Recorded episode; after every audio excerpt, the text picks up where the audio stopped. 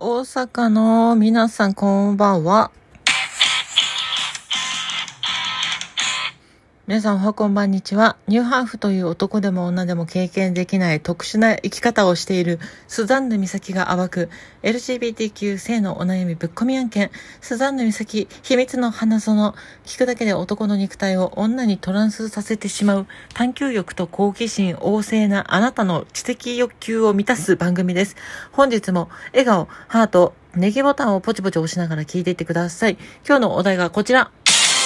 大阪で生まれた、三崎や堺、あ、生まれてないんですけど、大阪に行ってきたことを、ま、とことん話そうという日常会ですね。はい、今回は日常会です。質問とか、お便りとかは読み上げません。はい。今日は私の日常の話をします。この間ですね、つい3日前に、大阪に行ってきました。大阪府はね、結構大きいんですけど、大阪府の中心部の大阪市の、えっと、大阪駅、梅田駅とかも呼ばれてますけど、なんかあれなんですよね。JR と阪急とかでなんか名前違うんですよね。まあそれは置いといて、まあ梅田ですよ、梅田。あの、なんか、大阪の間ではその梅田周辺のことを来たと呼ばれてるらしいです。で、えっと、あと、難波難波だっけかな？難波ら辺を南っていうのかな？ま、そこら辺はちょっとまだ私も謎が多いんですけど、まあ、北の方に行ってきたわけですよね。今の別にかけてないんですからね。たまたまですからね。で、あの、何しに行ったかっていうと、私実はね、大阪に行くのが10年ぶりだったんですよ。昔仕事の関係で大阪に行ったことはあったんですけど、まあ、それ以外大阪に全く縁がなくて、っていうかむしろ私関西に全く縁がない人間なんですよ。なので、もう本当に知り合いとかもいないし、もう本当に行く用事がなくて、21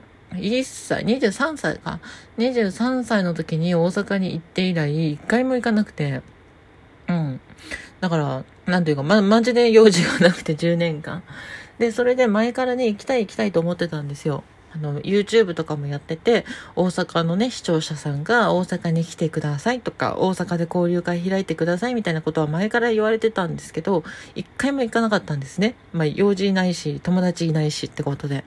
ですけど、まあ、そのままじゃあかんということで、一回大阪に行ってみようっていう心は前からあったんですよ。で、それで、私の YouTube 動画とかでもよく一緒にね、コラボしてくれて、この間もラジオトークもコラボしてくれた、琵琶湖の妖精ルラナさんが、大阪出身ではないんですけど、隣の隣の滋賀県ですね。滋賀県、琵琶湖がある滋賀県出身で、大阪もね、あの、何ヶ月か住んだ経験があるっていうことなんで、大阪のことだったら、まあ、案内できるっていう話だったんで、あ、そうだ、じゃあ、琵琶阪の妖精ルラナさんに大阪のことをちょっと案内しつつ、案内してもらいつつ、私も大阪のことをちょっと詳しくなりつつ、そして大阪で人脈を築こうって思って大阪に行ったんですよ。で、実際に、あの、人脈は気づけたのかというと、まあ、微妙に気づけたんじゃないかなと思います。で、このラジオトーク聞いてる人はちょっとわかんないかもしれないんですけど、YouTube でニューハーフエスコさんっていう方がですね、あの、YouTube やってて、まあ、その人もニューハーフなんですよ。私と同じ男から女にトランスしたっていう人ですね。で、その人が実は関西の方に出身関西出身？ん？関西出身？関西の地域出身？まあ、あの、YouTube とか見たことある人だったら、関西弁を喋ってるので、ニューハーフエスコさんが、なんとなくね、そうだろうなと思ってたと思うんですけど、私もなんとなくそうだろうなと思ってたんですけど、まあ、関西にね、いらっしゃるってことなんで、まあ、ちょっと、前から実は LINE のやり取りをね、LINE っていうか Twitter から、外うるさいですね。ツイッターの DM でやり取りしてて、で、それで結構仲良くなってて、まあ、電話とかもする仲になってたんですよ。ただ、実際に会ったことがなかったんで、あ、そうだ、エスコさん関西だからちょっと会おうと思って会ってきました。やったねって感じです。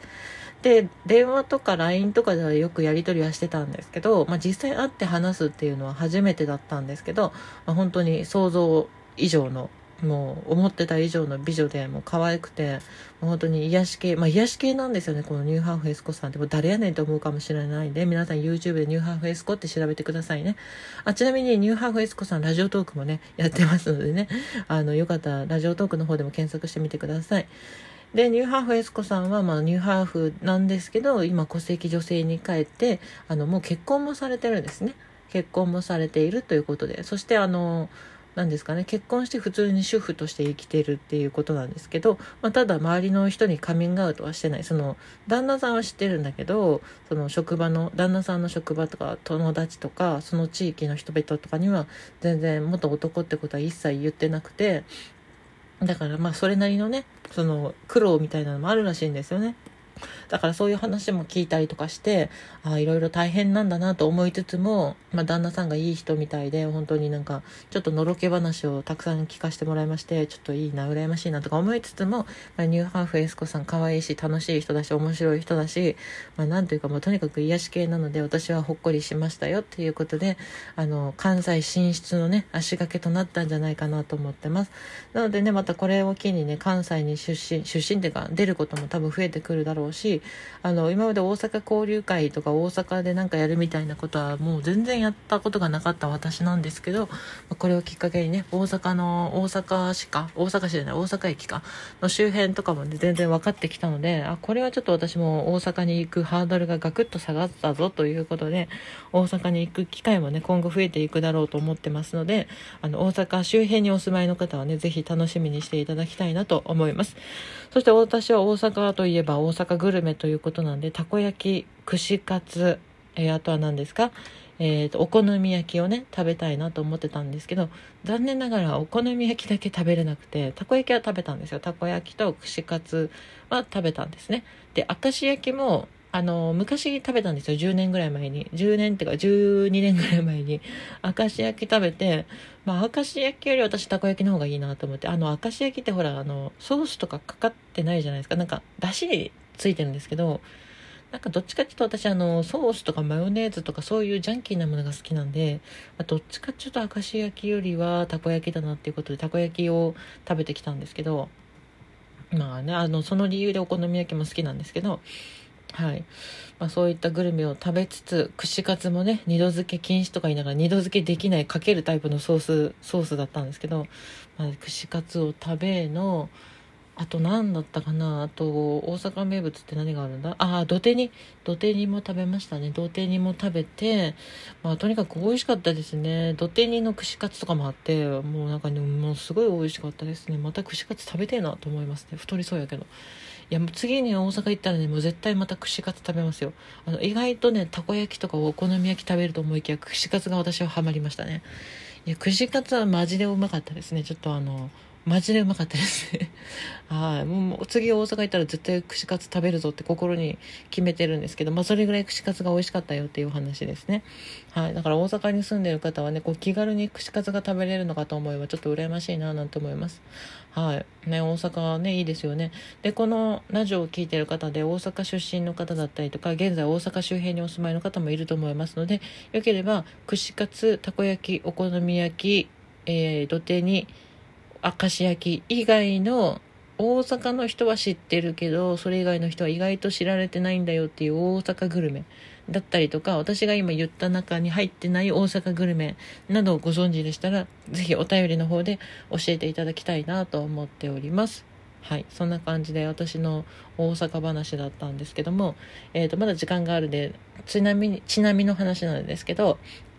えっ、ー、とね大阪でなんかね、アイリン地区、えっ、ー、と、西成区アイリン地区っていうとこがあるんですよ。まあ、そこら、そこら辺はあの YouTube とかでもよく出てきてて、あの、日本唯一のスラム街とかがなんかテレビで、テレビじゃない、YouTube で言われてて、本当かやとか思ってたんですけど、まあ、実際に足を運んでみたらね、衝撃的でしたね。衝撃的でした。あの、昔名古屋に住んでた時に働いてた会社の社長さんが大阪出身だったんですよね。で、そこのその社長さんが西成のそのアイリン地区の話をよくされてたんですよ。で、私当時23歳か、23歳で、あの、まあ、大阪行くちょっと手前の時期だったんですけど、その西西成の話とか、なんか、そのホームレスさんの話とかいろいろ聞いてたんだけど行ったことないしその当時名古屋に住んでたしあの熊本と名古屋しか知らない人間だったんでそんなこと言われてもなんかねってずっと思ってたんですけど実際にその西成に足を運ぶことができてなんかああの時あの人が言ってた言葉はこういう意味だったのかって知ることができてなんか一つ学びになりました。うん。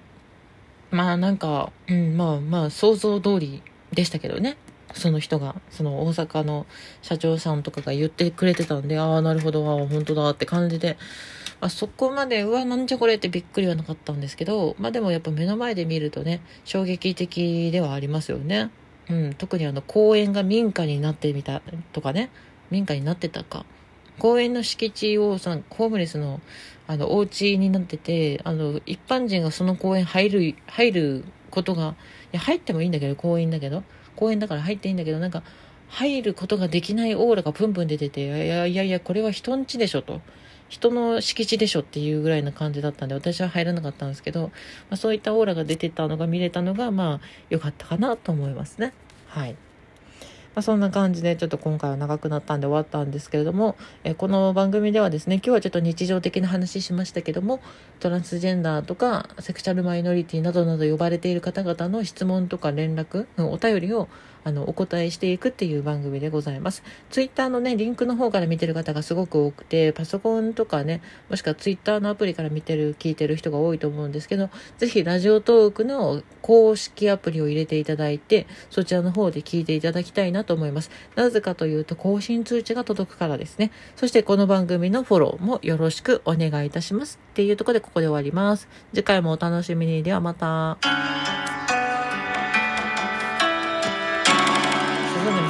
YouTube も登録よろしくね。